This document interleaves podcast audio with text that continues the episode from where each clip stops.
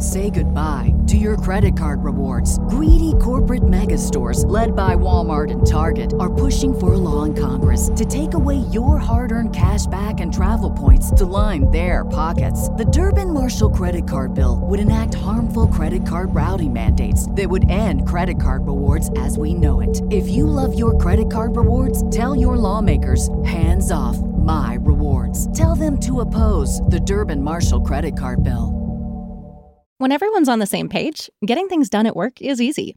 Make a bigger impact at work with Grammarly. Grammarly is your secure AI writing partner that allows your team to make their point and move faster. You can even save time by going from spending hours editing drafts to just seconds. Join the 96% of Grammarly users that say it helps them craft more impactful writing. Sign up and download Grammarly for free at grammarly.com slash podcast. That's grammarly.com slash podcast. Easier said, done.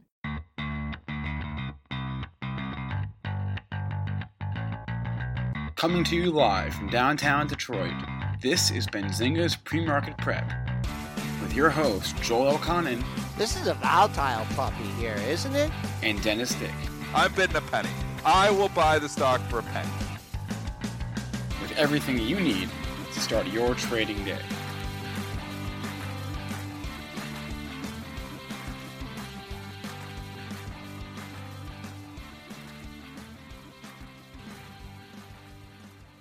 Good morning, everybody. Hope everyone had a great weekend. Welcome to this Monday edition of Benzinga's pre-market prep. Spencer Israel, Joel Elconin, Dennis Dick with you this morning. We've got a lot to get through. Uh, of course, we'll talk about Warren Buffett's annual letter. Between that and the vaccine and stimulus getting to the House, we are up pretty much across the board this morning. So we'll talk about that and how that uh, sets us up for the rest of the week here. Got a couple earnings on our radar as well. Our guest is Tim Quast. He is the founder of Market Structure Edge. Today's show is also sponsored by Market Structure Edge. It is the first decision support platform for traders built on market structure. Try the new way to trade for free at marketstructureedge.com. There's where's the link in the chat? There's a link uh, on the bottom of the screen there. Uh, let's throw it to Joe now. Joe, we'll bring your charts up on the screen. How are we doing in the overnight trading session? All right, we're doing well, Spencer. Week close on Friday. Boom, back up 40 handles, 49 and a quarter. Friday's high, 57, 75. Got to 57 even. There's your bogey on the upside. Uh, crude a little weak on Friday. That's up 79 cents at 62.29. Uh, gold trying to get away from 1700. Big breakdown on Friday, up seven bucks at 17 to 35.80. Silver going the same way, but a little bit more, 1.4%. That's up 37 cents at 26.81. Wild weekend for Bitcoin. I saw it trading in the 43,000 handle. Now up $2,350 at 48,680. You tell me if 45,000 is important support. Just bases the futures here in Bitcoin. We're now bumping into the 3850 handle. Uh, Triple D, we were chatting Saturday morning for the pop here, and here we are right back at Friday's high. Will the rally continue? Mm, to be determined. I'd say we're in the middle of nowhere here. I, I'm kind of in the camp of it depends on your positioning. I mean, if you're too heavy, you use the rallies to lighten up Good here. You. I, I'm going to say it again. You're on margin here. You know, like oh, stocks are always going to come back. I want to be, you know, you know, two times margin or whatever your brokerage house allows. I think you're way too heavy for this market. I think there's a lot of risk in here right now.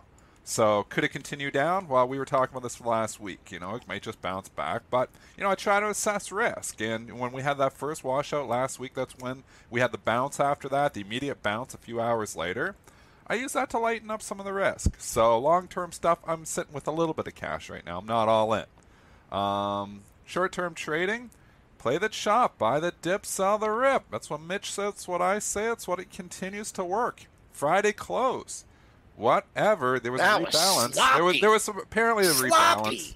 Sloppy. Uh, not even sloppy. It was just straight down. I mean, they hammered stock. So, prop trader, you know I'm always trading everything. I do a gap sheet at the close. What's that mean? I got I sent a whole bunch of orders, LOCs to buy on the close if stocks are willing to gap down.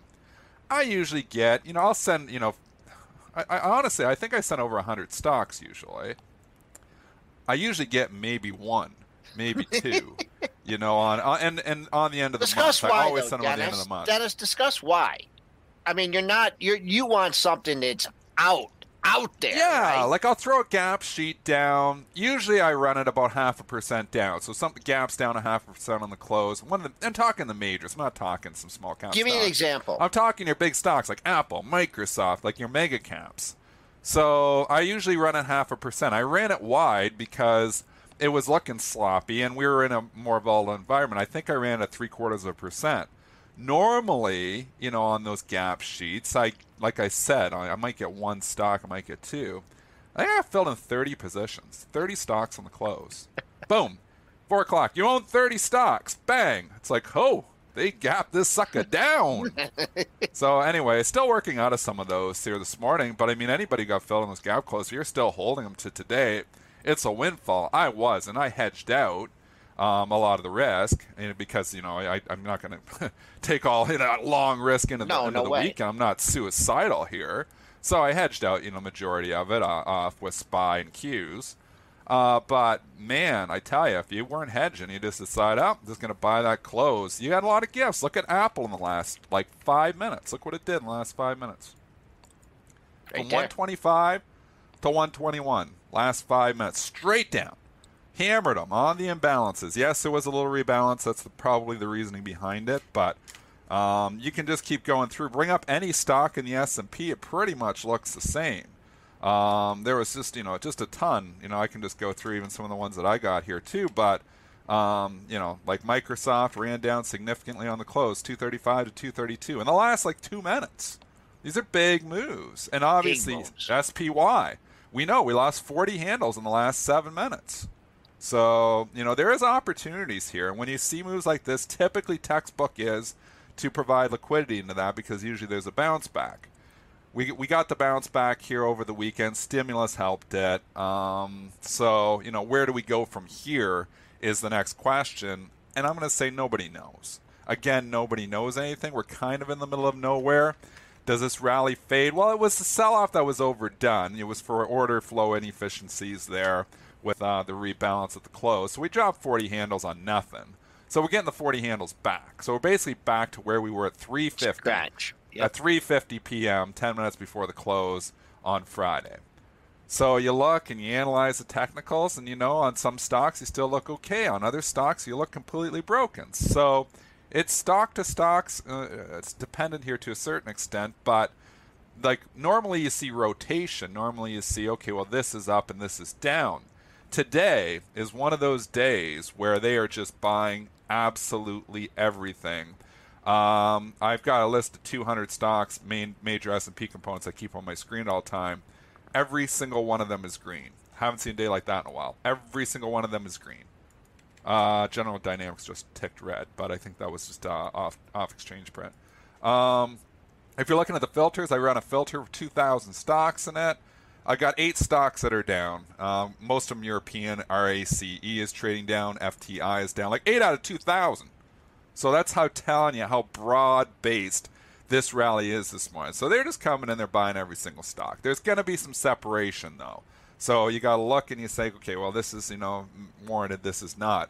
Are we you know rallying on stimulus? So is this a reopening trade? And does some of the stay-at-home tech like Peloton start to roll over here? It's a possibility, but they've been weak here as of late, and there's buy the dippers everywhere and stuff. So again, this is a tricky market here this morning because I'm not seeing any real pattern stand out. It's a buy everything rally. And you have uh, you have an interesting week. I mean, you have you know jobless claims on Thursday, retail earnings uh, start in earnest tomorrow, jobs number on Friday, which we really haven't been uh, been moving off that much. So I don't know. I think I think if you get that dip again off this open, I think you're going to find buyers, and I think if you get a real solid rip, a continuation move, you're going to find sellers and just kind of grind into that Friday number. But uh, it probably, I was looking at the, I was like, okay, this is a good rally. This is like 345. Apple's up, Microsoft is up, Amazon, Google, Facebook, they're all up. And then I'm like, oh man, And then on the close, they just read. I think that the imbalances. I still don't understand why these guys. I know they need the closing print, Dennis, but gosh, isn't there a more efficient way to get out of these large positions than putting those kind of stupid orders out on the close? But they need that closing print, right? For well, the yeah, if you're rebalancing, they're going to yeah. need the close. So that's you know the same reason why Tesla gapped up, you know, from 670 to 695 when it was getting added in the S&P. You get these, um, you get these, you know, rebalances that have to happen, and you know that's a smaller one there on the on the on the Friday. But so it's not like a major S&P rebalance. It was one that I actually I'd even forgotten about. I knew it was there, but I forgot about it. But like I run the gaps all the time, anyways. End of the month, I, I run the gap sheet every day but when I usually get stocks is usually third Friday, end of the month, end of the quarter, and on a, any special rebalance day. That's usually when you're getting stuff. And usually this stuff works out. I mean, I'm not telling everybody to go around. You have to. The one thing advantage of prop firm, right? You, you, you can send more orders because you're sitting with a retail account, you know, and you send 10 stocks, and you're like, I'm merging out.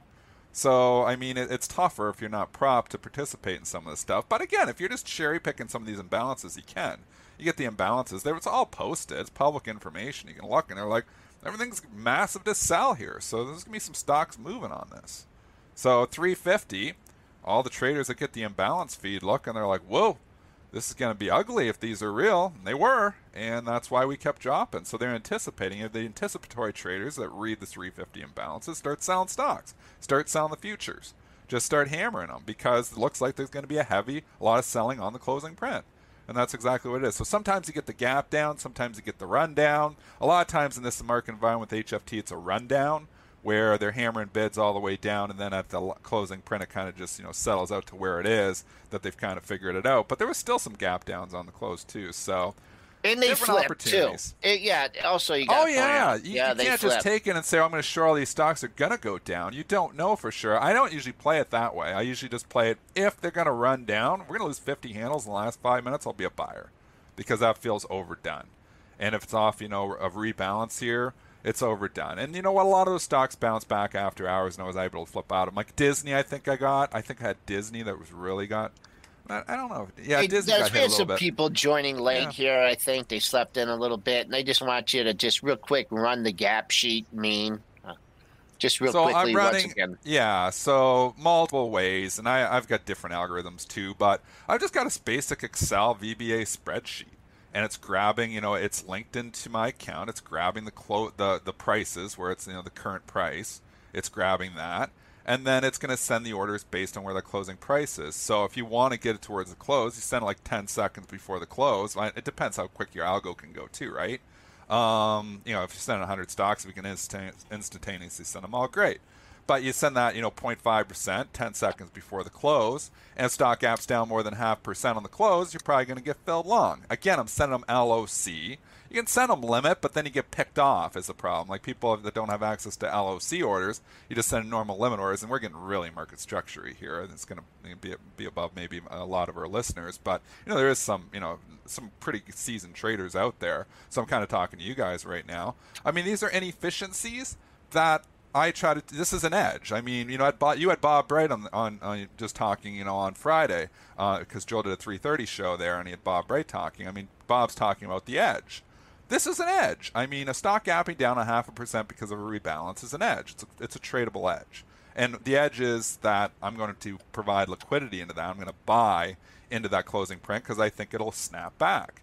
A lot of times they do. And the market was so heavy, a lot of stocks didn't snap back. Now over you know over the weekend they did, but you get luck from the stimulus stuff. So you know the, the whole goal of that is to try to uh, you know saying it's gap down half percent. Well, I think it's going to snap back maybe half of that, maybe pick up of a quarter of a percent.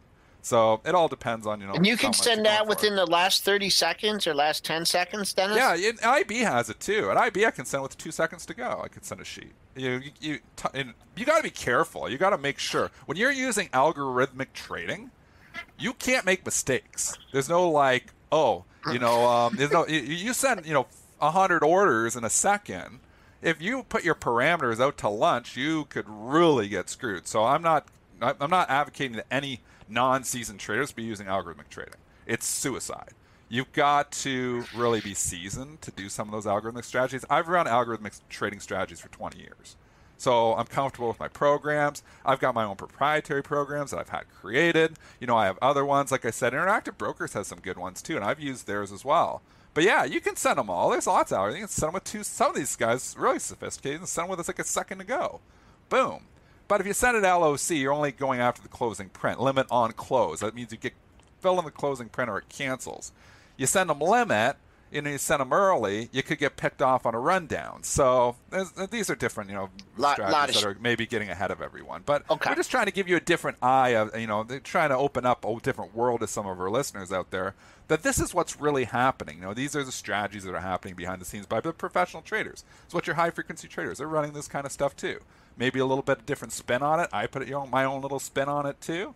But for the most part, just trying to take advantage of a pricing inefficiency at the close. Gapping down, running down, you know, five, four points on Apple in the last 10 minutes is an inefficiency that I would try to take advantage of. All right, climbing into the 50 handle here on 42 and three quarters handle, 38.52. Uh, Spencer, do you want to cover some earnings? Really not much. I saw Stratasys. Is that out yet? What's up on ExxonMobil? What's up just, on just, ExxonMobil? Just ripped high. Just Is now? oil taken here? Oil it's taken? up 63 cents. Let's take yeah. a look at Exxon. Let's take a look at ExxonMobil here. Something's going on there. Let's take a look. Just, just, just ripped higher. Do, do, do. Let's take Check, a look. Uh, they're adding a few people to their board. Did they just come out with a press release? It's on CNBC right yeah. now. Yeah. Looking, looking. Yeah, they're talking about it on CNBC right now. Uh, no, looks like it's the CNBC report. Adding adding Jeff Ubben and uh, Mike Angelakis to their board. Okay. Uh, pair of highs, nothing here to look at, folks, until we got a big level. Two highs, 57 even, 57 and a quarter. Stopped at 57. Might even be some stock in the book at 57 now. Okay, let, let you guys run with it for that. That was interesting. Uh, yeah, there's no PR, Adding but it, no, it's just kind of talking to CNBC. Yeah, too. Yeah, it's got the breaking okay. news banner and everything. All right, uh, we we got some breaking news here, I guess. Bray always. Oh no. News. No, my soundboard's not plugged in. Damn. Okay. All right, go. Get that fixed. Sorry.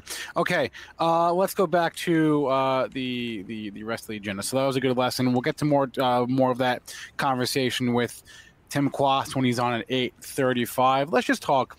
Let's talk Johnson Johnson here. Okay. Uh, the news was out over the weekend. Single dose vaccine gets the emergency use authorization from the FDA. This was out, I believe, on Saturday morning. Um, think it was out. So it's been a couple days now. Um, same story as you know the prior vaccines. The shipment's going to be the, the rollout will be a little bit slow, but they expect to get it uh, to get more as we go on here. J and J is up this morning, or at least it was last I checked. No, it's not. I stand corrected. It is now. Whoa! Look at that J and J pre-market chart. Boy, Dennis, were you up at 4 a.m. on this? Joel, this is you right now. I got to go. I'll be back okay. in a couple minutes. Okay. All right. He's got a lot here. Uh, 165. We talk about this, uh, you know, overreaction with the 4 a.m. opening. Holy cow. I mean, come on. 165. That, so it's up 279 now. So it was up five, six dollars. I mean, isn't this kind of like old news? Weren't we talking about this last week? Yeah. Yeah. Yeah. Yeah. Wow. I don't know what to say. I mean, there was no there was no exact daily high at 165, 160 uh, 165 96. But even if you're not reacting, you know, let's say you didn't sell immediately on that 4 a.m. pop, I mean, if you waited to like 4.15, 4.30, 5 o'clock, five, you know, even up to the 6 o'clock hour, I mean, when news comes out like that, this the big overshoot. And now, I mean, it's still up 279, but we're in within yesterday, we're within the range already from uh from Friday. So holy mackerel. Let's just use 162.41.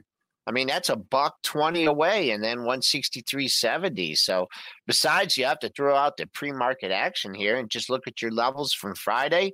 Uh, 277. I mean, well, this did have a big range on Friday. I don't know if it's going to go uh far, go that far back and go red on the session because we had such a you know big sell off. It was down five points on Friday, and now four points on Friday, and now getting it back. So Friday's close 158 46. I'm keeping an eye on the high from yesterday 162 41. They're only going to ship 4 million doses. So I don't even know how much this adds to the bottom line either. It's more just kind of a feel good thing. But uh, that's what you got there. Johnson and Johnson still up 270, which looks great. 161 16. That's the good news. The bad news is earlier it hit 165. I bet you Dennis is getting down and dirty in the banks right now. Go look at like JP Morgan, right? Uh, well, it sounds like he had some oil positions on there. The way he reacted to the Exxon Mobil. What's uh, what's moving with the banks? Or they're they're they're just. I mean, they're off with everything else. There's no uh, there's no news. I mean, I guess we're taking a breather from from bonds controlling the entire market here this week, like they did last week. Uh, let's see what the bond market's doing. Uh, you, it's having a halfway decent day. Uh, but I mean, look at the move that it's had. Holy macro! I guess not. Pre-market trade. No, bonds are getting killed. That's right. I'm looking 143.12. Uh, back at the low from Friday in the TLT. So the rate battle continues. Uh, boom. That's it. Your TLT getting whacked and your bank stocks are going up. Let's take a look at JP yeah. Morgan. Uh, I, I think that's your leader here this morning, unless I yeah. Not a lot of pre action, just already trading above Friday's high. Let's see. All time closing high in this one. That's the level I'll give you for uh for JP Morgan.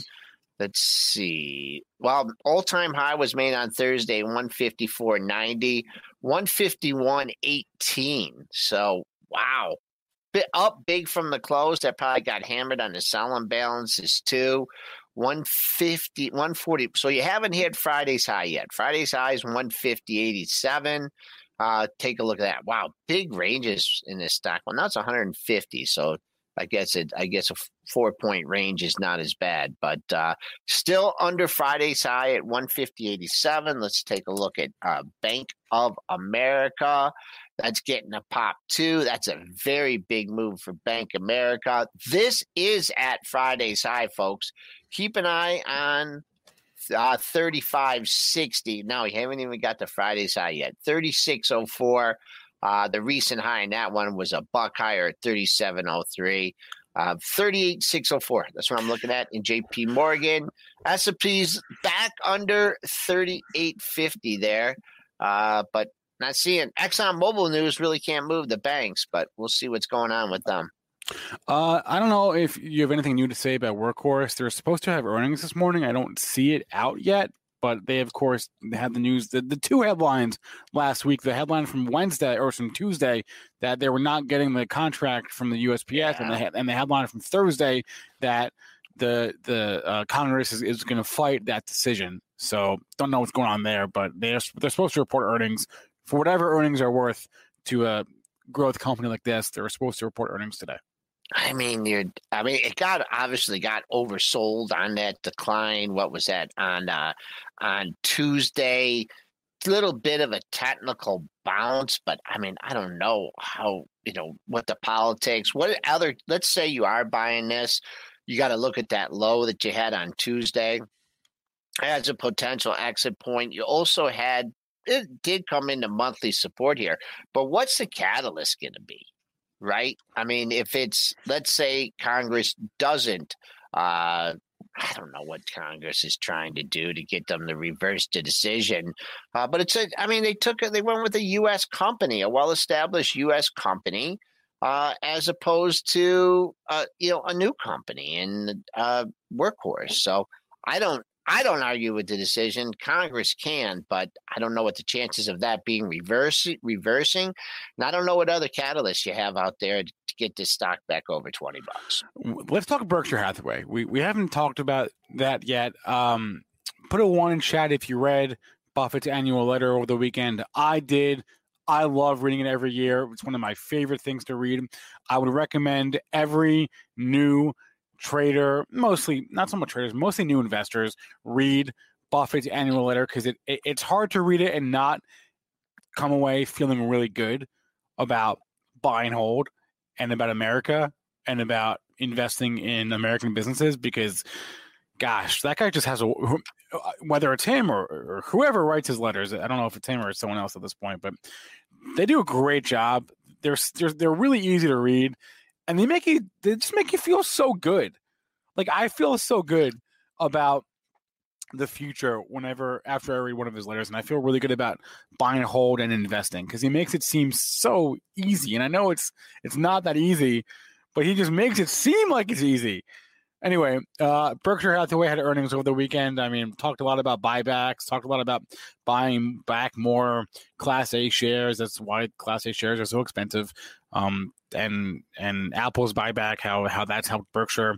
Um, but let's just pull up the chart. The earnings were good. I mean, what do you expect?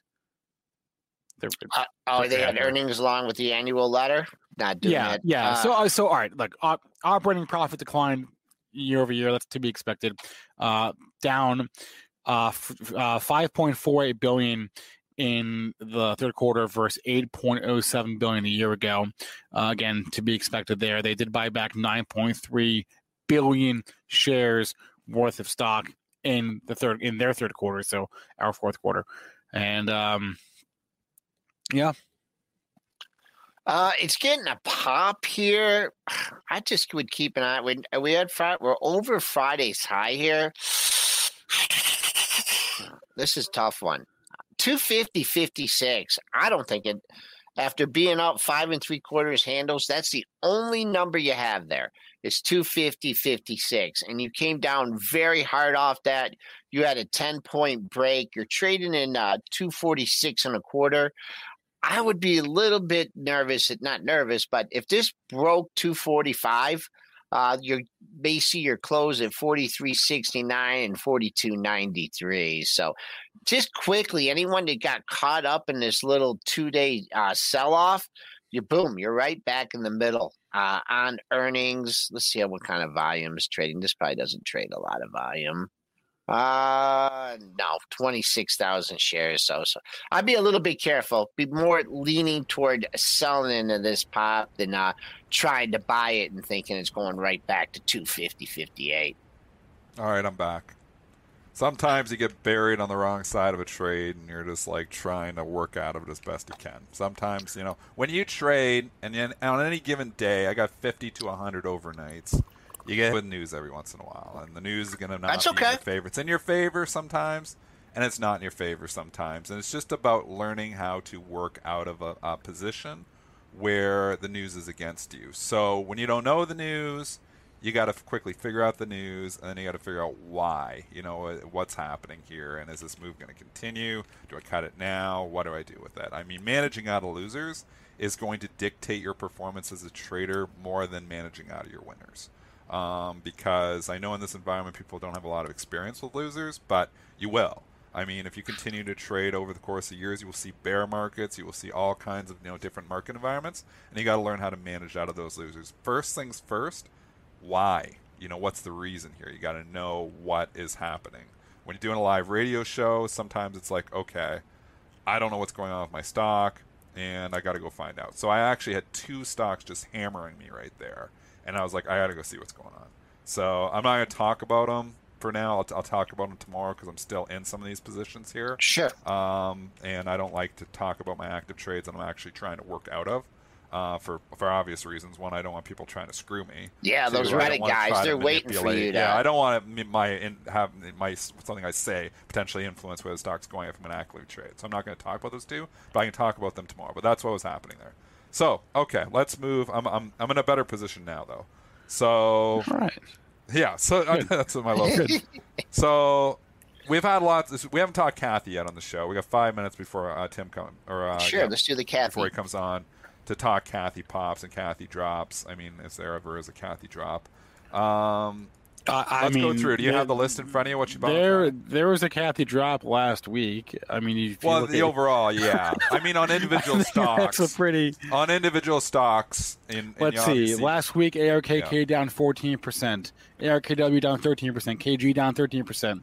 Um, that's that's it. Yeah, it hasn't been a good week for her. KF down eleven percent there. Let's talk her individual stocks. though. what was she buying on Friday? I had the list in front of me, and for whatever reason, my sheet of paper is gone. I, I tend to think the six year old might have ran away with it, but That's okay. Anyways, I have no ARK sheet in front of me, so I forget what she was buying, but I had a list of about 25 stocks that she bought. So All right. Again, we're, we're looking for big buys and and and or names. and or new buys. Uh, new buys, smaller names, big buys. If it's bigger names, can sometimes be influential. But the most Right. thing is the smaller names.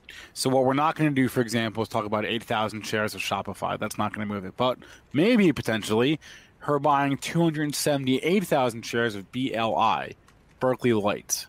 Maybe. There's an interesting one. Okay, so chart. that is not working. Keep going through the list. BLI is one of the few stocks that are down. Is there news on that? Uh, I don't know. I didn't actually. Mine, I- it here, here. I was saying there's hardly any stocks down. BLI is not in my 2000 filter scan, but holy mackerel. Um, whoever was chasing her on that one is getting punished for that this morning. That stock is down. Um, I was tweeting it out Friday night. I'm like, everybody who's been buying these Cathie Pops and buying the stocks up four, five, six percent, it's not been a good move in the last week. So if you're paying up five, six percent for a Cathie stock after hours, you've been getting hammered with that strategy because those things have been giving it back. We know there's times when a bull market, when Cathie stocks go up, you buy them up five, they go up ten. This is not the market to buy them up five because they don't usually go up ten. In this case, BLI. I don't know what it was doing Friday night after if it was moving at all, but it's down. It's down a buck. So if you're paying up for that, you're getting hammered. You know what I noticed? Uh, I don't. I'm not playing these, but I I've noticed because it comes through the email that it like you get it and then there's a correction afterwards. Have you noticed that? Sometimes, That's yeah. not. Yeah. That's not every day. That's Uh, only oh, oh, oh no! Correction. I uh, it's a tough strategy. It works both ways. We were talking last week about you know fading it. Uh, very influential. She's been really. I mean, I think the most interesting thing to talk about is uh, is this uh, PLTR. I was going to go there. So she bought Yeah. some Palantir yesterday or Friday. Yeah. Uh, bought uh, just under 2.5 million shares in the ARKK fund. Yeah. So She's we've seen we, we have lots of precedents here. First day she bought it was back on the 16th. The stock closed 27.30 and ran up to 30 or uh, it was the day before. Yeah, I think it was that day around the 16th. Um, and then it bounced back obviously because she bought the stock. Um, then it was like two days, uh, the, the 18th or whatever. She bought a whole pile around 25 probably, and the stock ran, b- bounced back up to 30. So again, we've seen a Cathie pop in Palantir multiple times. This one, if it was just a new one, but she's done it multiple times, it's still getting a nice lift. I mean, it's still trading up six percent because people can't help themselves; they just have to buy and pay up huge. If you're paying up huge for the Cathie stocks, you're getting punished for it a day or two later and sometimes that day. So I would say, you know, it's you can anticipate it, you know, when it's down big that she, maybe she's going to buy it and maybe it'll get the pop. But the people who are anticipating are selling it to you today when it's up 6%. Could it go up 7, 10%? Yeah, it depends on the market. The market rolls over here. This Palantir is going to probably give some back. The market continues to rally. Maybe the Palantir continues to go. But paying up 6, 7, 10% for a Cathie pop right now has been the recipe to lose money in the last week. Just warning you. That's not a good looking chart. I I don't care what you say. I don't care Not at all. buying it. That is not a healthy looking chart in any way. And they just had earnings. And so consider there was a this, catalyst. Joel. And consider this.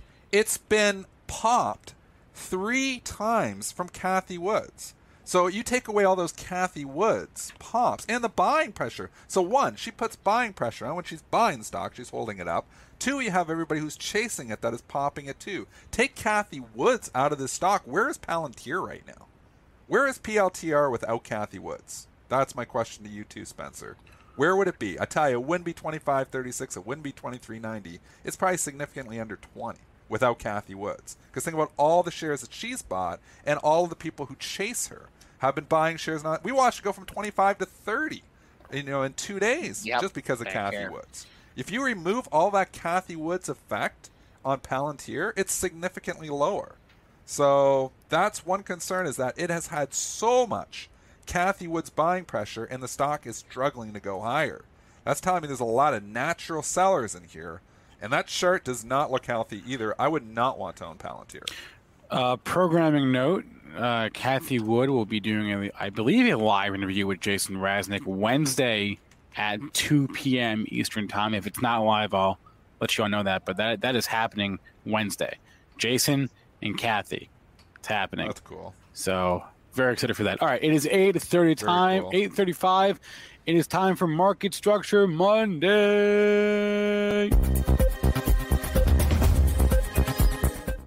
Let's bring on our guest, Tim Quast, founder of Market Structure Edge. Tim, how are we doing this morning?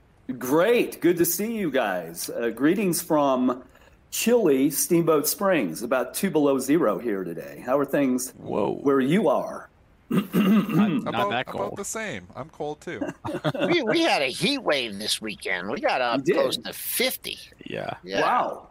Yep. Wow. How Yep. about that? Well, How about, how about this market, Tim?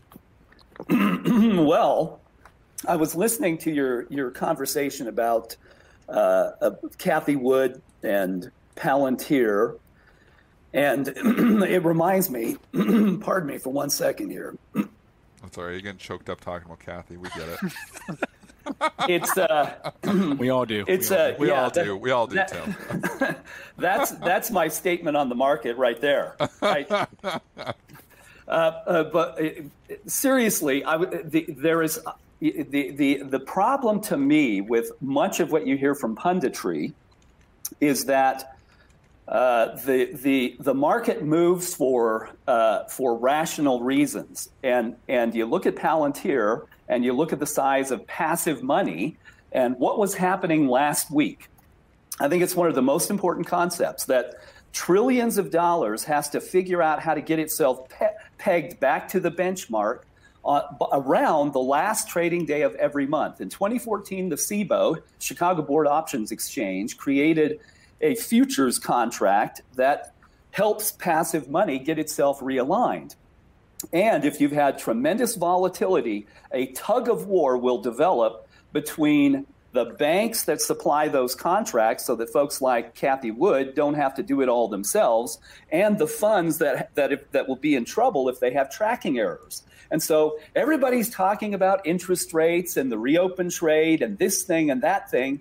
And overlooked almost entirely is this massive wave that occurs at the ends of each month and it happened it happened this past week it happened at the transition from January to February. Remember January concluded brutally and February began with a huge surge. So if you get yourself realigned with the index about the same time that a bunch of money floods into target date funds and you know 401k contributions and that sort of thing you can see that stuff coming. That and and I'm surprised at how few people pay attention to it. So uh, and, and Palantir is a great example. Uh, you know, if you you uh, Palantir was peaked. It it was overbought when everybody was talking about uh, Cathie Wood buying Palantir. If you look at it now, it's one out of ten Whoa.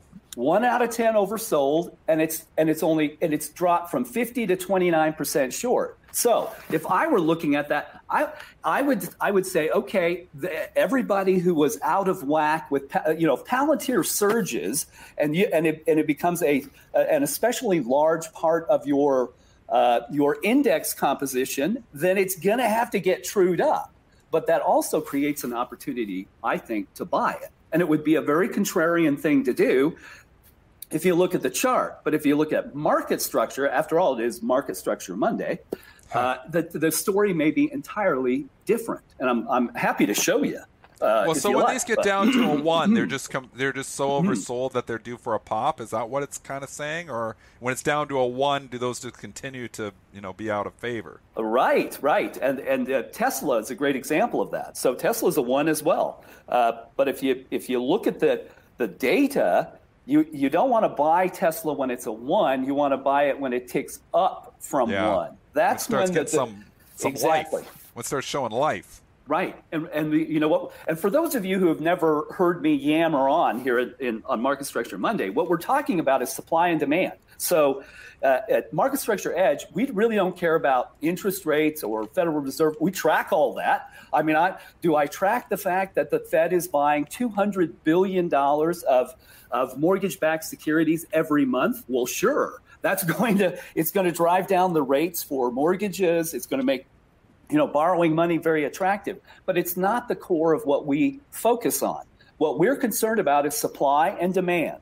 And when demand is it has peaked and, be, and begins to recede, stocks are going to decline. And when sentiment bottoms and people have to begin to put money back to work, uh, stocks are going to rise. And it, it is that simple to me.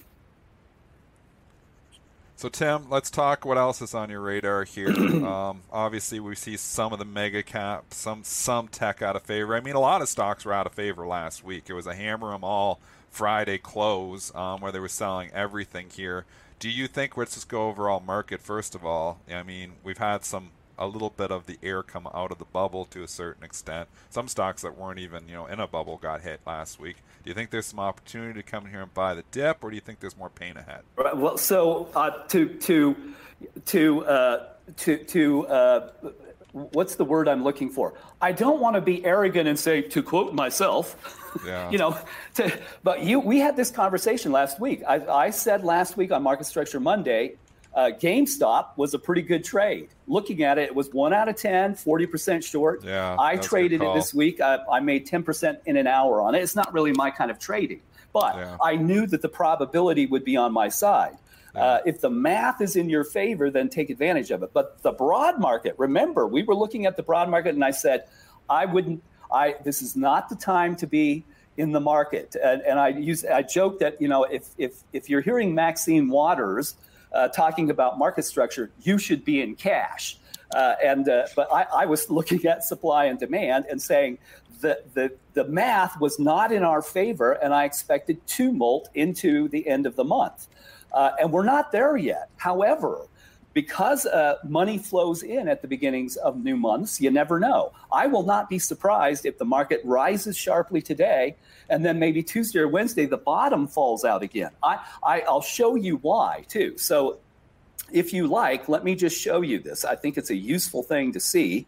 And uh, folks, if you're if you're following along, go to Market Structure Edge and you can do the very same thing. You you know you can you sign up for a free trial, so you don't have to put a credit card in or anything, and you can see this. You can see the same thing that I'm showing you. So I think if you see my screen here, this is what we this is how we see the world, and what you're looking at is this period from about the 14th of Jan. It's a 30 trading day period. So the very this very non-volatile line is market structure sentiment the volatile line is SPY.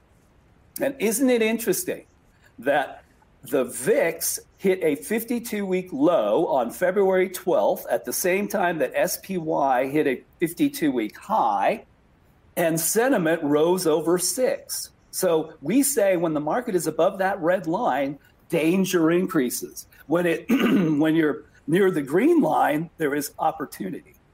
And so look where we are. I would look at that and say, well, there's a chance because it happened back here. As we tra- transitioned from January to February, the market surged and sentiment was still falling. So, can prices be quicker than sentiment? Well, yes, they can, particularly because of this index effect of trillions of dollars getting rebalanced, money coming back into the market. Could that happen again? Yes, but I still would be very cautious until that line changes direction. That's how we think about it. And again, that's supply and demand. It doesn't have anything to do with uh, Fed policy or you know headlines or fundamentals. It has to do with the supply and demand in the marketplace. Uh, and Tim, out of, yes. out of curiosity here, can you maybe pull up a GameStop? I just want to see what it's yes. done, what it's done in the last week. Right. So here's GameStop right down here. And so the things that we will look at here's sentiment, and the trend is up but it's 58% short. And the lead behavior is Citadel and Quant Labs and Hudson River Trading and so on. So they're much, much faster than you. So you have to be careful. This is how you'd look at it. you know, where do you want to be in and where do you want to be out? Sentiment and price. So if it's bouncing against the ceiling at 10, well, that's really good. Uh, I, I, can't tell you that you could perfectly capture these moves, but when sentiment rises, that's where you buy. And when short volume is very low, there's the short squeeze that we talked about. It, it really didn't happen until right into the end of the month. But then when short volume rises above the trend line and sentiment's at 10, leave. And then don't come back until it begins to tick up again and short volume has all, you know, it's been covered. This is where you're going to have mathematical opportunity. But look at it now. Sentiment is still rising, but short volume is back to almost 60%. and so I think that trade is about to run out of steam again.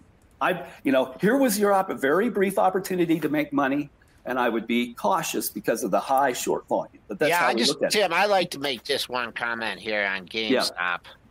Can you say a lower high?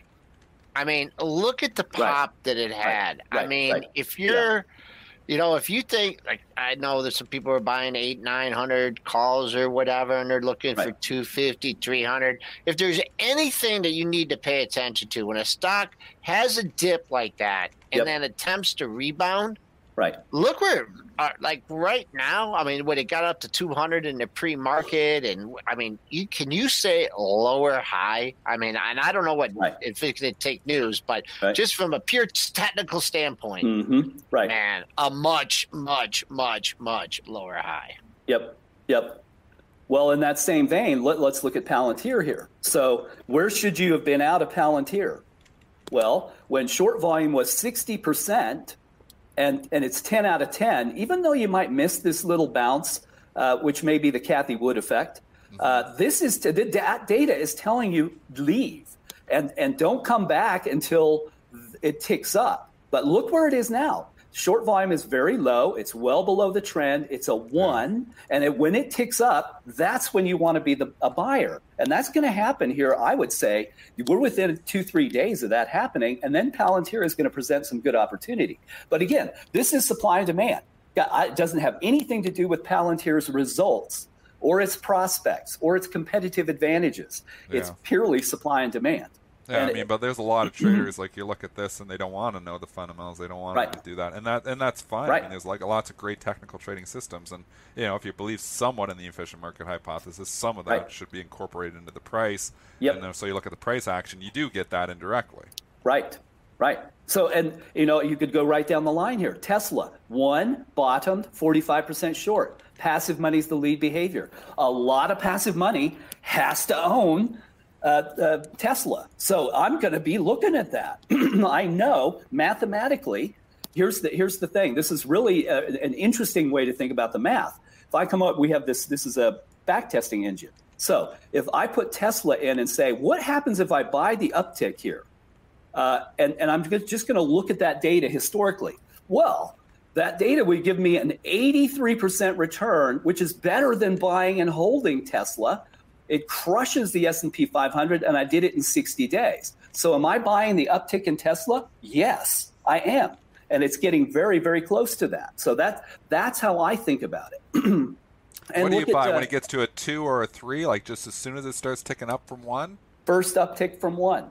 Yeah, mathematically, that that has been a very, What- what- very good trade. I know we don't want to give away your secret formula here, but what causes it to go from one to two? Like, what is like the main driver that's going to be causing it to tick up?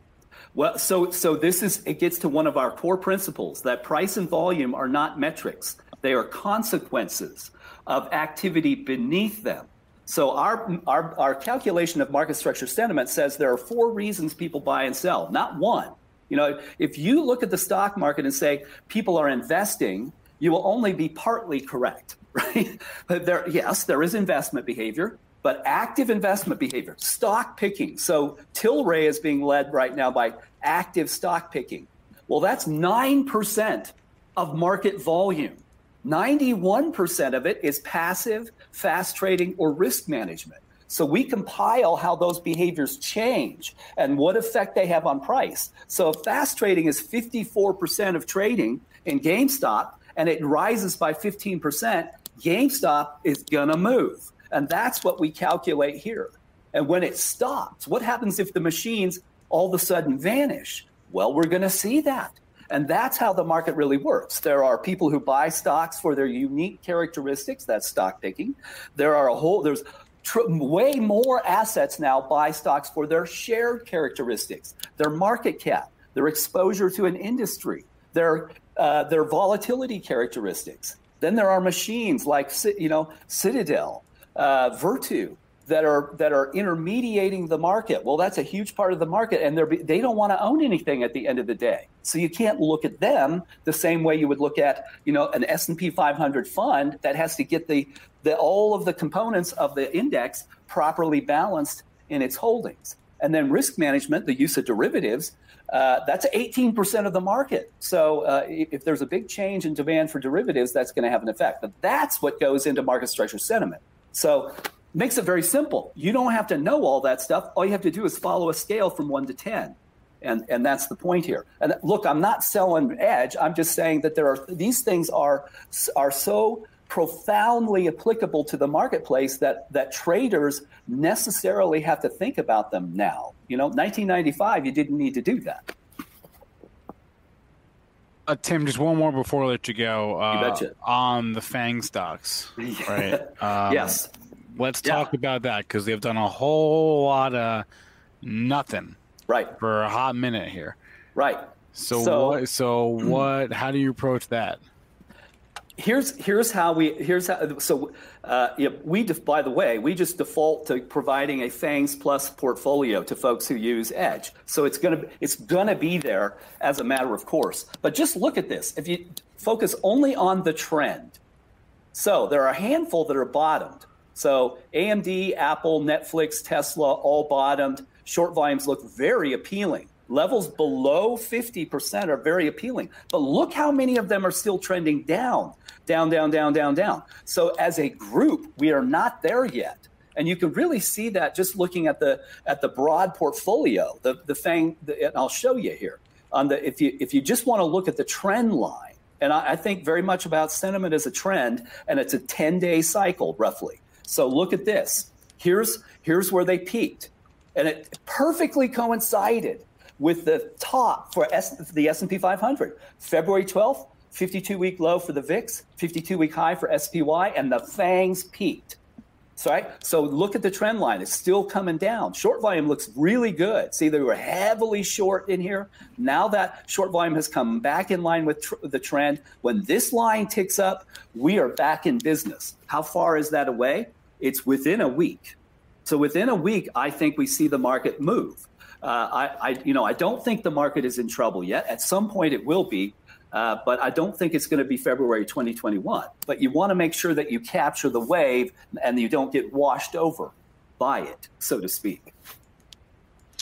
All right, Tim Quast is the founder and CEO of Market Structure Edge. Joins us every Monday for Market Structure Monday. Tim, as always, we appreciate the time. Thanks a lot. Good to see you guys.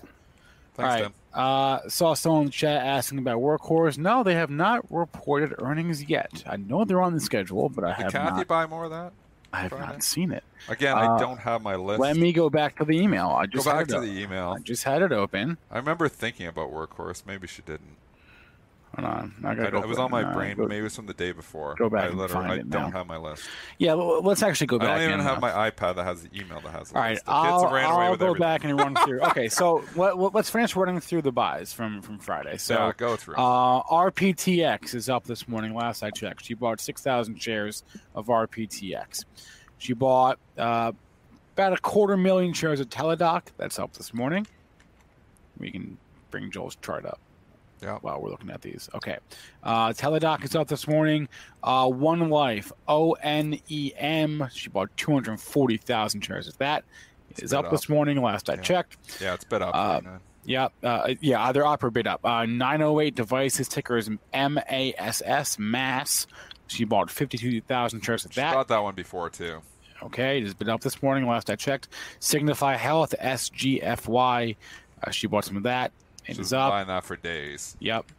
Um, and we mentioned Berkeley Lights, and let's see. Uh, I don't see a is, is ADPT up? Uh, no, it's not. She bought some of that, and she bought some ACCD, and that one is uh, looks like it bit up a little bit. These are all the same stocks she's been buying. For But no, but here's part. one though. But here's interesting. what do you have? Square, Square is up more than the others. I would say this morning. But she bought that two days ago too. Right. So, Right. So she's been buying that for a couple days too. Um, the one thing to consider is what Spencer was saying earlier: is one, is it a new buy? Because it's going to get the most pop. Two, is it a smaller company or a bigger company? Because obviously her, you know, influence is going to be well pronounced in a company that's smaller, as opposed to if she's buying Microsoft or Apple, where she's not going to move the needle much at all. So that's what you got to consider, you know. And I just try to throw, you know, the, the quantitative approach to it and say, okay, well, this is a new buy. This should be up more than it is, or this is up too much for that. When they're buy, she's been buying for a week or two weeks or three weeks, and they're trading up five, six percent because everybody this morning is excited about Cathie again. Those are shorts, in my opinion, um, or sells. Though, so that's what you have to look at it. Are there any?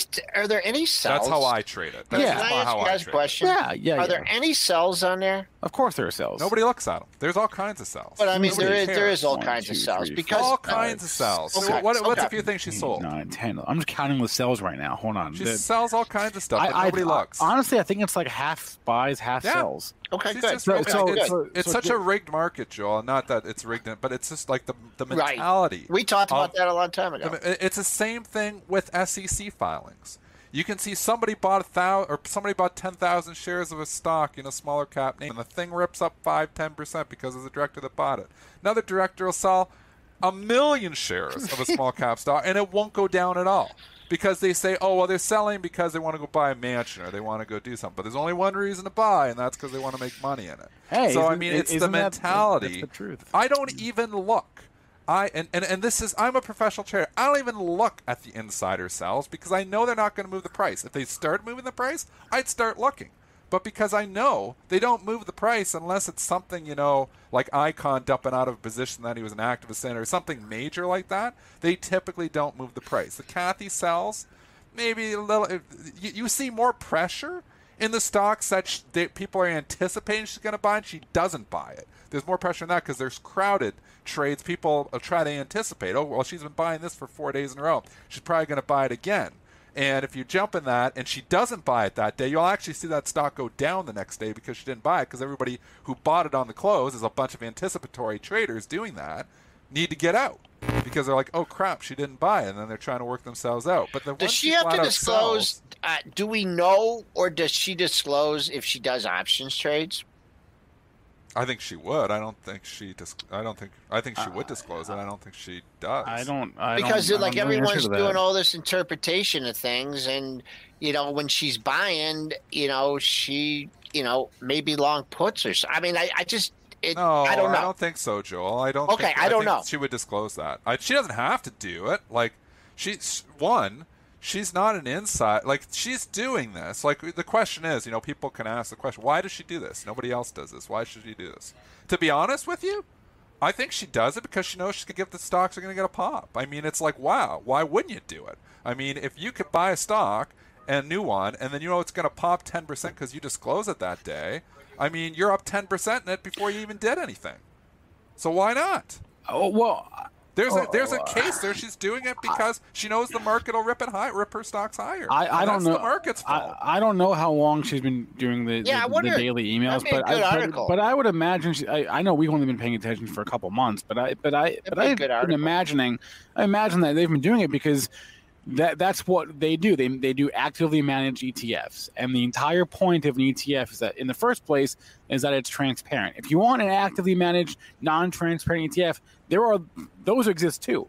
But she's got an actively managed, transparent ETF.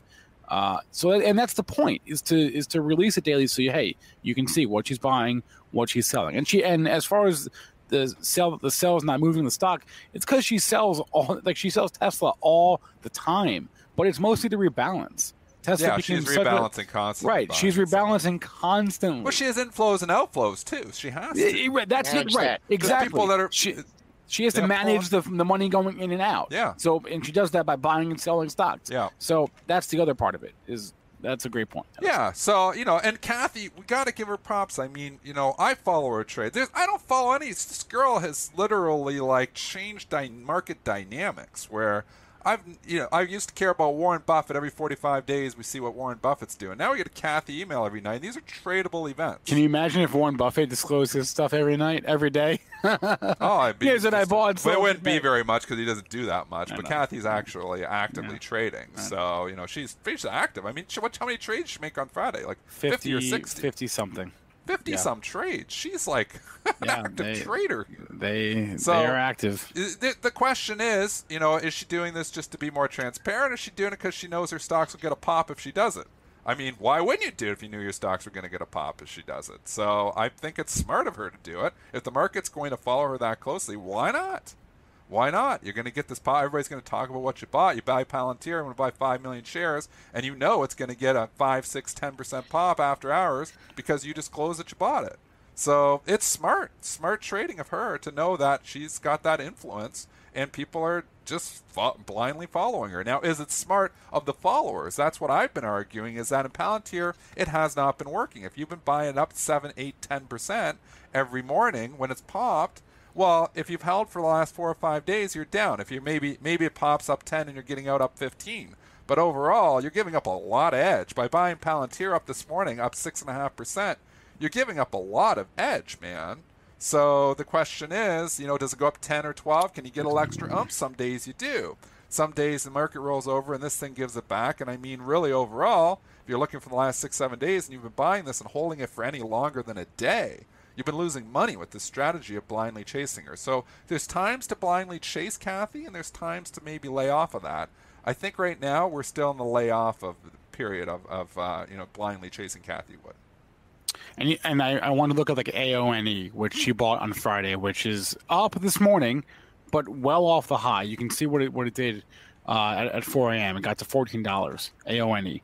At Not- 4 a.m., there's so much ill liquidity. It all takes is one or two excited people, and it can pop. There's sometimes nothing in the book. Like people don't understand. At 4 a.m., the book could be empty. Like there's no orders.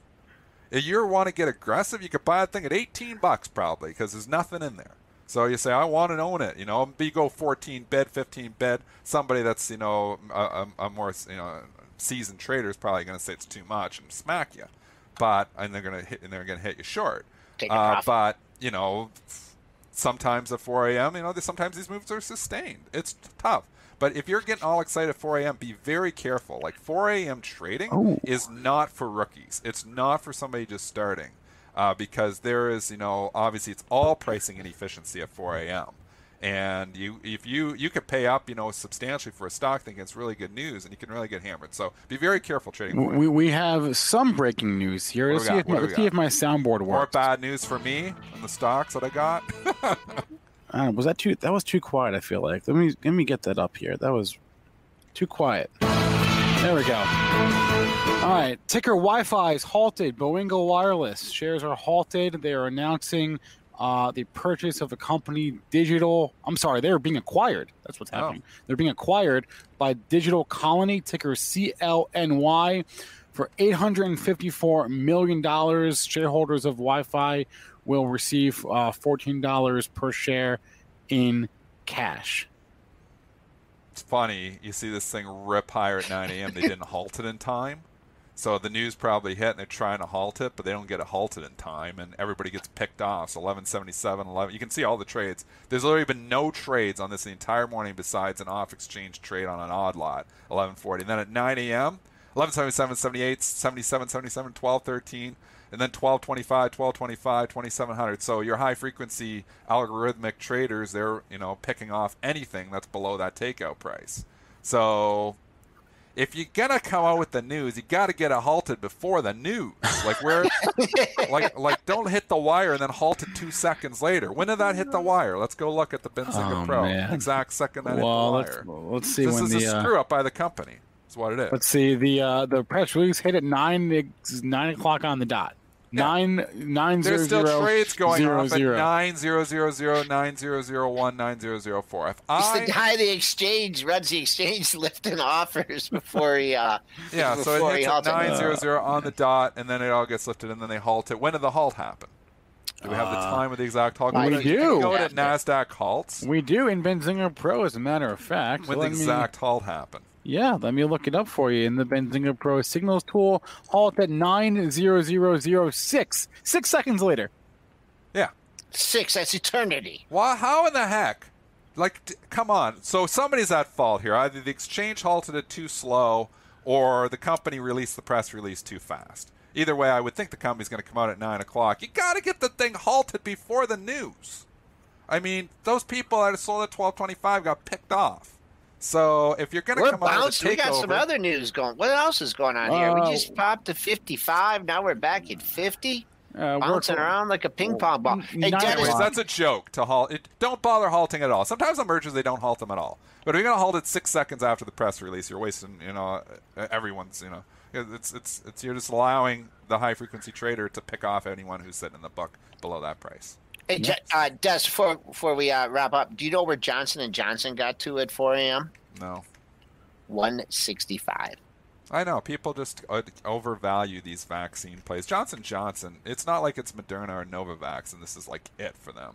J and J is a huge company here, and you're giving it all that weight on the tape. that J and J's actually looks kind of broken through the 160. It's a snapback rally to sell. That 165 was a gift, in my opinion. I think even at 161 and a half, it's still a gift. I think know. it I was talking about yeah, I don't like even- the at all in J and J. Yeah, And again, even getting to this is the yesterday's high. of- like Pfizer. Think about how much we were kept Oh.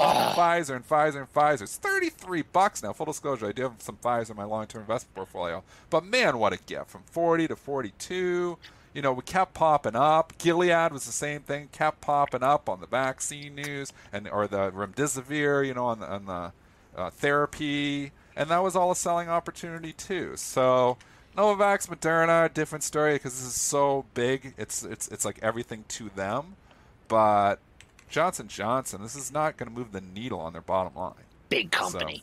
big, Big, company. It's not moving yeah. the needle on the bottom line. You get seven percent pop or seven uh, point pop and something like this. It's a gift. Take the gifts in this market.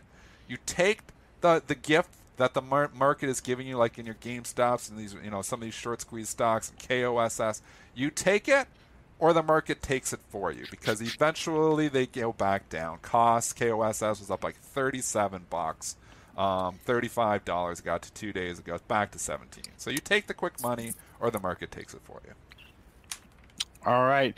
Uh, that'll be Everybody says I look upset. I have multiple reasons. I, I, I, I'm, I'm hyper today. I'm a little bit upset because I had two pieces of news hit me in the middle of the show that were negative for my stocks. But that's just bad luck. I mean, you happen to be short the wrong stock, so not not not a huge deal. You, you get over it. So. I'll, I'll tell the news guys to help you out tomorrow, and maybe hopefully that helps. Uh, I, I don't know It's what kind of influence. miss, man. The news Yeah. comes out. If there's breaking news on a stock, you might be short it, you might be long it.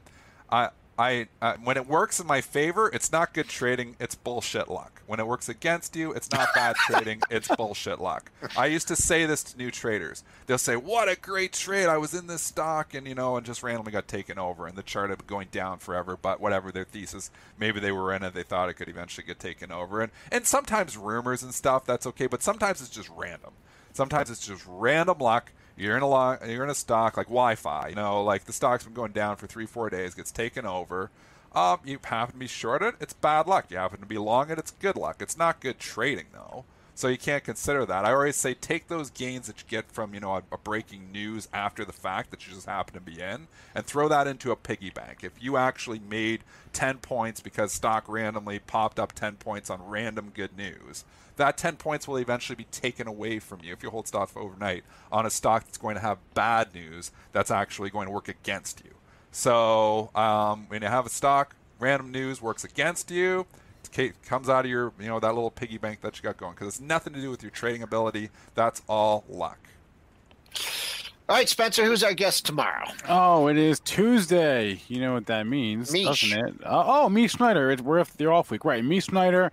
Uh, Nick was. I was thinking it was Nick, but that would be next week. So Mish Schneider will be our guest uh, on tomorrow's show. She's great. Uh, Market Gauge. She's she's fantastic. So, want to remind you all that today's show, every show actually, is available as a podcast for all the major podcast platforms. If you're listening to the show via podcast, please remember all the information on our show is meant to be used as informational purposes, not for investing or trading advice. The disclaimer is up on the screen. We want to thank our guest today, Tim Quast. He is the founder and CEO of ModernIR and Market Structure Edge. To learn more about Market Structure Edge, go to marketstructureedge.com. It is the first decision support platform for traders built on market structure. It's also the sponsor of today's show. Uh, it's going to be a wrap for me. Uh, here's what's going to happen. I'm going to stay on for like 15, 20 minutes. Then I'm going to hop and I'm going to transition to our next show, which, again, link is in the chat. It is pinned to, to the top of the chat get technical with Neil Hamilton. So um, if Dennis and Joe want to hang, they can. If not, they can dip. That's cool. I'm gonna hang with you all for a few minutes. We're just gonna hang out. We can talk news, talk whatever we didn't get to during the show. I got one more thing actually, just before you go to yeah. technical, if I can. I actually had a Twitter question, which was a oh, one. we didn't get to this. I, I, will take three minutes. Three yeah. minutes to try to go through it. It was from Ticker Vault, uh, follower of mine. Uh, he was just asking about sizing up trades. Yeah. Um, he or she was asking on Ticker Vault. I don't know if that's a boy or a girl. So we'll Ticker Vault. Um, sizing up trades meaning okay you're trading at a certain size level and you want to try to go to the next size level and they were talking about the struggle. It's like i want to get to that next size level. It's like all of a sudden i'm not doing as well as i was doing with smaller size. You're always going to see a little more slippage. As your size gets bigger you're going to see a little bit more slippage. So if your strategy is making 90% at size 100 shares. You go to two or 300 shares, it's going to make a little bit less. You go to 500 shares, it's going to make a little bit less. You go to 1,000 shares, it's going to make a little bit less. It's slippage as you get bigger. 100 shares, really easy getting out of. Most stocks, you know, you can get in out of a few hundred, 500, maybe a 1,000 shares. You start to get into 1,000 to 2,000, you start to, okay, now you have to start to be able to work orders because it's not like I'm just getting in and out on the bid. I mean, if we're trading Bank America, it's easy. But if you're trading any smaller mid cap stock, it's not that easy to get out of you know 500 shares, 1,000 shares as it is to 100 shares. So you got to start you know working the order a little bit better. If you're just blindly bidding stocks, you push the price away from you. 100 shares will push the price a little bit. 1,000 shares will push the price a lot. So you got to. It's all about execution styles and strategies on how you get in and out um, you know, and, and trying to conceal the intention of your orders. One type of order I like to use a lot is a discretionary order, where I send my, I put my order way lower than the current price, and I put discretion on it because if I just, you know, throw, you know, my order right out there and go top bid, on something. With them, it's a really fast stock. You might get out top bid, but if it's a smaller cap or a mid cap name that isn't moving as much, you will actually push the price away from you because there's you know algorithmic traders that are reading, oh, we have a new buyer, they want to pay up more, and they will try to make you pay up more. So uh, what I use a discretionary order where I try to get outside the market. I'll go if I want to buy the stock at say 25 bucks. I'll put 24.50 with 50 cents of discretion. So anything that that stock came and offered at like 24.80, I'd get 24.80, which is better than my 25. So you know those that's called discretionary, and that's one thing to try to help with the slippage. If you're just struggling with the mental game of sizing up because all of a sudden it's like, oh, you know, I'm, you know, you're used to trading 100 shares and you're making you know 50 bucks or 80 bucks or 30 bucks depending on your timeline and now all of a sudden you're trading two or 300 shares and i'm going back to when i started 1999 i struggled with that mental game to get off 100 shares where you know i started bright trading 1999 it was 100 shares and i was being consistent but when i go up to 200 or 300 i get more nervous and psychological factors come in. I still struggle with that. I'm at a different size level now but you know if i size up where i start to like you know double my size on trades all of a sudden I start to get more nervous with it because you're getting a little bit bigger than you're comfortable with. So you try not to get out of your comfort level. It's nicer when you can size up by just going up like 10% at a time, 20% at a time, not trying to double. I mean, when you're 100 shares to 200 shares, you almost kind of got to double because you're 100 share lots. But if you're trading like a 1,000 shares or something normally, Instead of going to 2,000, maybe go to 1,100, maybe go to 1,200. Don't get so much out of your comfort zone where the numbers are getting so much bigger, where the losers are getting bigger because when trades go against you, that it's affecting your psychological mindset on it. So that's how I've, you know, tried to size up, but it's something that all struggle, traders struggle with to a certain extent. We always want to get bigger, you know, we always want to get to a different size level. I mean, think about Chris Camillo. He trades huge size on stuff. Um, I can't trade that kind of size on stuff, even though it's on some trades I might have the capital to do it. I'm not comfortable trading size. You know, I don't like losing huge money on stuff. And Chris has had some big losers, but he makes big money too. So I mean, it's all a matter of what your comfort level is as well. So I like to stay diversified, trade lots of different stocks. I don't like to be in just one stock and all in. But you know, again, you know, the psychological aspects do come into play as you're sizing up. So try. I'd to like to make smaller. two comments. Two comments yep. on this. One, if you're trading ten stocks, you don't have to go up on size on all ten. Maybe you go up on a couple, you That's know, incrementally. Yeah. Yep.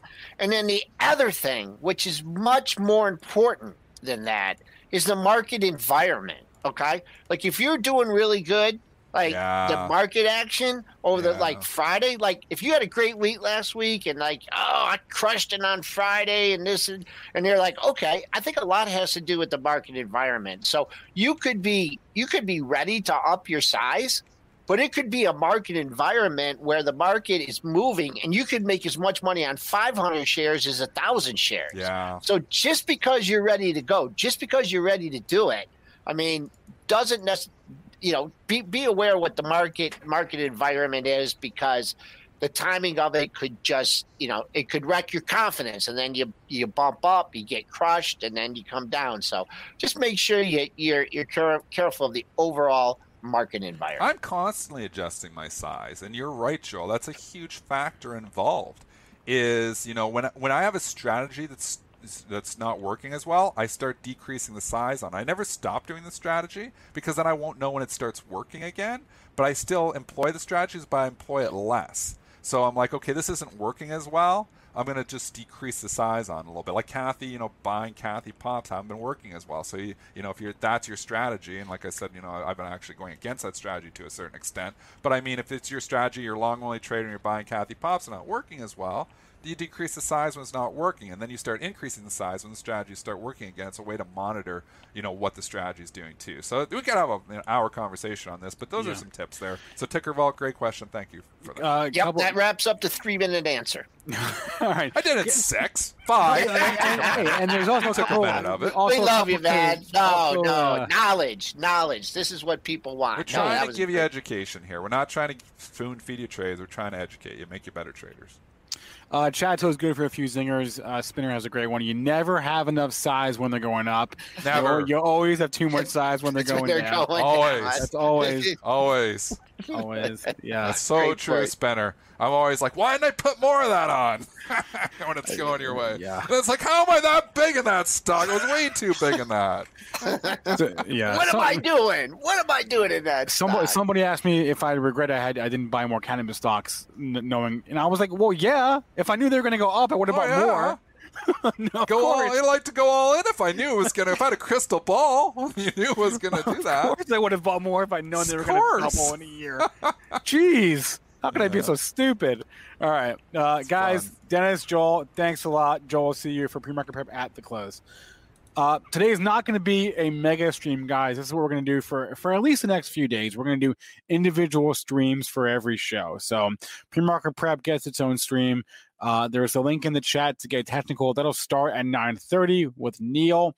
Uh, we'll have a new stream at 10:30, a new stream at 11 uh, for SPAC Attack. Uh, Mitch is out today, so he's moving. So I'll, I'll be filling in for uh, for Mitch on SPACs with Chris Katje. We do have some, some SPAC news today, which we can get to here in a second. A new stream at noon, a new stream at uh, 2.30, uh, 3, 3.30, and 4. Again, all of these links, uh, I'll just put the link in the chat. All these links are already on YouTube right now. If you go to Benzinga's YouTube channel, you can see all of them there. You can tune in to what you want, what you don't want tuned all of it. But hey, we we, we, we realize some of you probably have uh, have jobs and things to do, and that's fine. That's why we go all day. Uh, but for now, via different streams. So there is the link in chat, youtube.com slash Benzinga. You can see all of our scheduled streams for the day. We're going to do this at, at, least for a couple more days. Uh, and then we're going to reassess, right? Because we we did the all day eight hour stream for for a couple of weeks. Uh, there are some things we liked about that, some things we didn't like about that. We're taking your feedback as always, and there are some things that you like about that and things you don't like about that. So we're we're gonna take all this in. Uh, we've only been doing this separate stream now for for two days, so we're gonna do it for a few, a few more days and sort of reassess how we want to do things because you know there's no there's no right way. We're always changing things. Um, but that's how we're going to do things at least for for Monday, uh, Tuesday, and probably Wednesday. It's just different streams for every show. Uh, gives us more clarity one as to who's watching what, which is helpful. Uh, but we we also want to make it easier for you guys to to find our shows. So that's always something that we're working on. All right, uh, 920. I'm going to hang with you guys for uh, about eight or nine minutes, and then we'll, uh, we'll hop off the stream. We'll go over to get technical with Neil, and we'll have some fun looking at some charts. Uh, a couple of things I want to get uh, on the radar. In the meantime, I mentioned Workhorse. I guess their earnings are finally out at nine o'clock, which is very late uh, in the morning for an earnings report. But nonetheless, here we go. Let me bring up my my screen so you, you can see what I'm seeing when I look at the numbers in Benzinga Pro. Here they are. Um, again, earnings. I don't even know if this company has earnings. They, they don't even have sales, really. Look, at that, six hundred fifty-two thousand dollars. They, they don't really have revenue at this point. Uh, so they missed the estimate. Net income two hundred eighty million dollars. Man, this, this is this company's early days, early early days. Let's look at the chart. Uh, so you can see here, this is really easy, right? Because it's the first day in March. You can clearly see the division in the days um, between Friday and today. So it is down uh, after that report. Not a not a ton though. I mean, you can see that red candle. It's down to 0.7 percent in the pre market today, but not a ton of action there um, in workhorse. Let's go to Boeing here. This one caught my eye. So a headline that United has increased their order of 737 Max jets. That brings their total order to 180. Oh, I didn't, I didn't bring up my chart. I apologize, guys. Let's go back to workhorse. You can see that workhorse chart. There we go. Uh, you can see that red candle uh, on workhorse. Uh, Boeing. So UAL is, is buying more of Boeing's 737 Max. That's the takeaway there. Chart. Look at that. Very easy to see that, right? Pretty obvious. Um, okay, what else did I want to say? Oh yeah, the SPAC news. Let's talk about so about this vector acquisition. We'll cover this um, more depth on SPACs attack at eleven o'clock. But Rocket Lab, which don't even know what they do, but I'm imagining involves space, is going public via a merger or I guess an acquisition with Vector Acquisition ticker VACQ, four point one billion dollar deal. So that's that's pretty big, right? See not all these SPACs are, are, are that big, but $4.1 billion is a pretty nice size deal. VACQ, look at that. Look at all that action already. Wow. How high did that get? They got to $14 and is that right? Where's that high? 1680. 1680. Wow.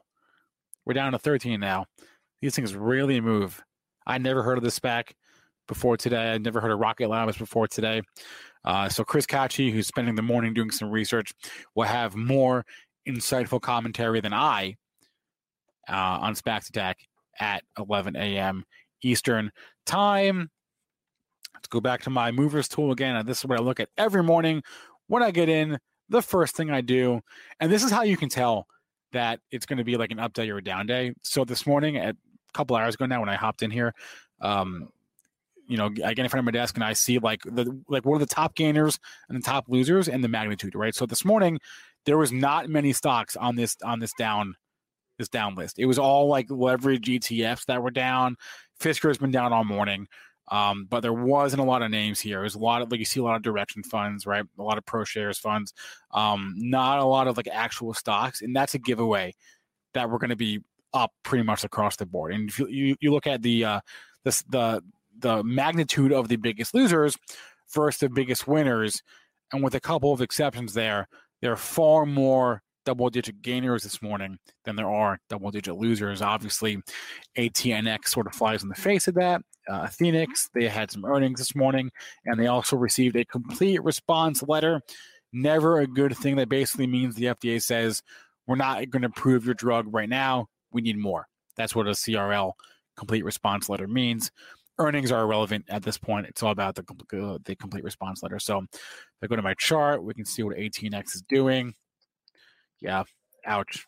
I'm sorry to anybody who who's long that, um, but this is this is part of the game, right? In biotech stocks. So we'll talk about this at, at on uh, biotech buzz at 2:30 with uh, Vivi. Get her thoughts on that, but that's kind of par for the course, right? Okay, let's see what uh chat's talking about. I did I want to add one more thing actually from chat. Um, I saw people people were thinking that we're hating on Cathie Wood. We were not hating. Nobody here was hating on on on, on Cathie Wood. We're acknowledging her gigantic influence on the market, and that cannot be denied. And that that's that's just a fact. That's not hating on her. That's not. That's just the way it is. It, it's it doesn't matter how how anybody feels about her influence, whether it's earned or not. That's the way it is. She moves stocks like that every single day. So that's not hate. I don't no one's mad at it. Dennis isn't mad about that. He's trading it. That if anything, he likes it. Give him something to trade. So I just want to clarify that, right? No one here is hating on Cathie. No one here. We don't really hate anyone. If you have influence, you have influence. Doesn't matter if anybody, if I or you or Dennis or Joel thinks that influence is, is deserved or not deserved. Influence is, influence. We are living in an influencer market. Is it dumb that Elon Musk can tweet that he loves Bitcoin and it goes up. Yeah, it's dumb, but that's the way it goes. I mean, that's kind of, in the market that we're in right now. So, you know, it doesn't matter what anyone thinks. It just matters what reality. And reality is Cathie Wood move stocks. So that's why we talk about her a lot, frankly, because she's moving stocks. And it's not just it's that she's moving them, it's when. It's always in the after hours session. And that's when Dennis trades a lot. So it gives him uh, something to do and it gives us uh, something to talk about and a unique perspective because she's basically injecting volatility later in the after hour session. Like most of the headlines come out at 4, 4.35. There's really very little news flow after 5 p.m. Eastern time. Cathie's emails are out at like 6 o'clock, 6.30. So she's injecting fresh volatility every single night into the after hours markets. So that's that's another reason why is she is is she's moving stocks, but it's also when the news comes out, it makes it extra impactful for Dennis. So it's top of mind for him and top of mind for us. So that, that's that's why no one hates Cathie. Uh, you got to admire she's been incredibly right uh, on, on on her Tesla call. And the other thing, and, and I'm gonna I'm gonna see if Jason will ask her this question on Wednesday, but I, I think human nature is playing into this because it's way easier way easier to be, I think, pessimistic than optimistic, right? Cathie Wood uh, has made a name for herself by being extremely optimistic on the future of tech and genomics and all these all these companies that, that she she owns and optimistic like to the point of like eye roll, right? Where like you're like, seriously, really? You you think that that could happen in 10 years, really? It's just easier to to and, and I'm as guilty of this as anyone. It's easier to say, yeah, right. Yeah, right. That's not going to happen. I mean, you can't argue with her results, right? I mean, she's been right so far. Uh, she was right about Tesla. Even if you think that was dumb, she was she was right uh, about her price target two years ahead of schedule. So I want to make sure uh, Jason asks her, asks her about that on Wednesday. It's just it, it's she gets a lot of hit criticism. I think because it's just easier for people to be pessimistic than it is to be optimistic. If you're listening via podcast, please remember all the information from our show is meant to be used as informational purposes, not for investing or trading advice. Everyone, have a good rest of your day.